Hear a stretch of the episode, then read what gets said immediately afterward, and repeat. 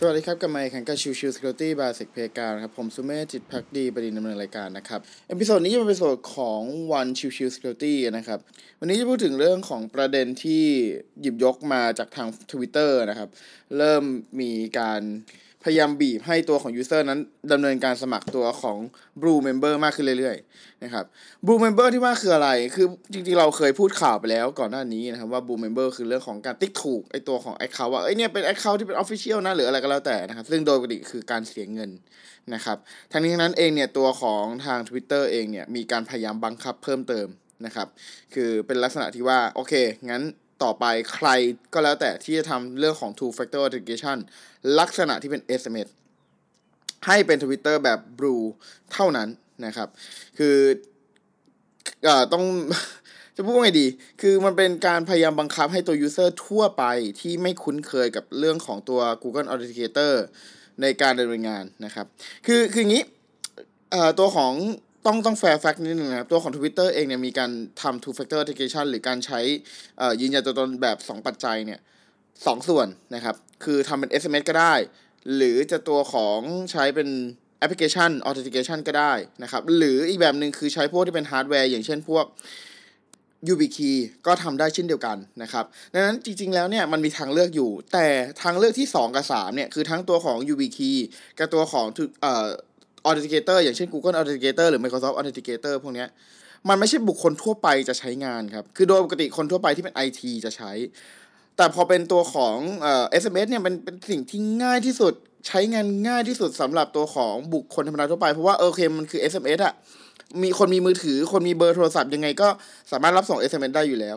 ซึ่งนั่นคือจุดประเด็นสำคัญอ่ประเด็นสำคัญที่ตัวของ Twitter เขาพยายามทำคือเขาพยายามประมาณว่า เอ้ย ถ้าคุณ คือก็ไม่ได้ปิดทางเลือกนะอะไรประมาณนั้นนะครับ แต่ถ้าเรามองจริง ๆ แล้วเนี่ยปัญหาเนี้ยมันทำให้ตัวของบุคคลธรรมดาทั่วไปเองเนี่ยจะกลายเป็นว่ามีปัญหากลายเป็นถ้าสมมุติว่า username password เขาหลุดเนี่ยกลายจะเป็นถูกโจมตีแล้วสามารถเข้าถึงตัวระบบตัวของ Twitter ได้เลยนะครับ ซึ่งอันนี้เป็นที่ถกเถียงและเป็นการด่ากลนด่าในตัวของ สื่อโซเชียลต่างๆ มากมาย รวมถึง Twitter เองก็แล้วแต่นะครับ ใน security researcher มากมาย ที่มีการด่า Twitter ในครั้งนี้ว่า เฮ้ยเนี่ย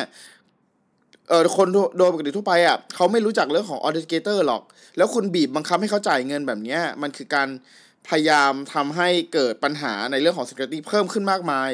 สิ่งที่คุณทำเป็นสิ่งที่มันผิดมากเลย แต่ Twitter ก็ไม่มีอะไรครับ Twitter ไม่ยี่หละอะไรนะครับ Twitter บอกชัดเจนครับว่าหากใครที่มีการ enable ตัวของ SMS authentication อยู่แล้วไม่ได้เป็น Blue Member ตั้งภายในวันที่ 23 มีนาคม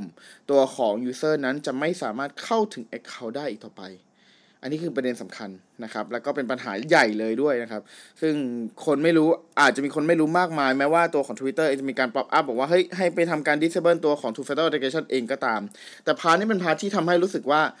มันคือการผลักภาระไปที่ user อย่างชัดเจน และตัวของ Twitter เองเอ่อก็พยายามหาเงินแบบที่ไม่เคยเป็นมาก่อนนะครับ ซึ่งอันนี้ก็เป็นเรื่องของการเกิดจากทางหลังจากที่อีลอน มัสก์เข้ามาดูแลดูแลกิจการนั่นเองนะครับ ซึ่ง part นี้เราก็คงจะแปลกใจถ้ามองจริงมันเป็นเป็นจุดที่ค่อนข้างน่าแปลกใจนะครับ ใน part นี้เป็นสิ่งที่ค่อนข้าง aggressive แล้วกัน แต่ก็ถือว่าเป็นวิถีทางในเรื่องของการดำเนินงานของทางฝั่งของ Twitter เขานะครับเราก็คงจะบอกอะไรไม่ได้เพราะเราเป็นแค่ user ธรรมดาทั่วไป เราไม่ใช่เป็นเจ้าของกิจการหรือว่าเป็น part ใด part หนึ่งของทาง Twitter นะครับอย่างไรก็ตามถ้าผมแนะนำก็คือให้ทำการยกเลิกการใช้งานตัวของ SMS นะครับ แล้วก็ไปใช้ตัวของ Google Authenticator หรือตัวของ Microsoft Authenticator ก็สามารถดำเนินการได้เช่นเดียวกันนะครับ ใน part นี้เป็น part ที่สำคัญแล้วก็ผมมองว่าเป็น part ที่ หากใครที่สงสัยนะครับ ก็วิธีทำยังไงเนี่ย ก็คือให้เข้าไปที่ตัวของฟันเฟืองนะครับ setting ไปที่ตัวของ security and privacy แล้วก็เลือกไปที่ security จากนั้นเสร็จก็จะเป็นเรื่องของ two factor authentication ให้ติ๊กเอาตัวของ SMS authenticator ออก แล้วก็ใช้เป็นตัวของ Google Authenticator application แทน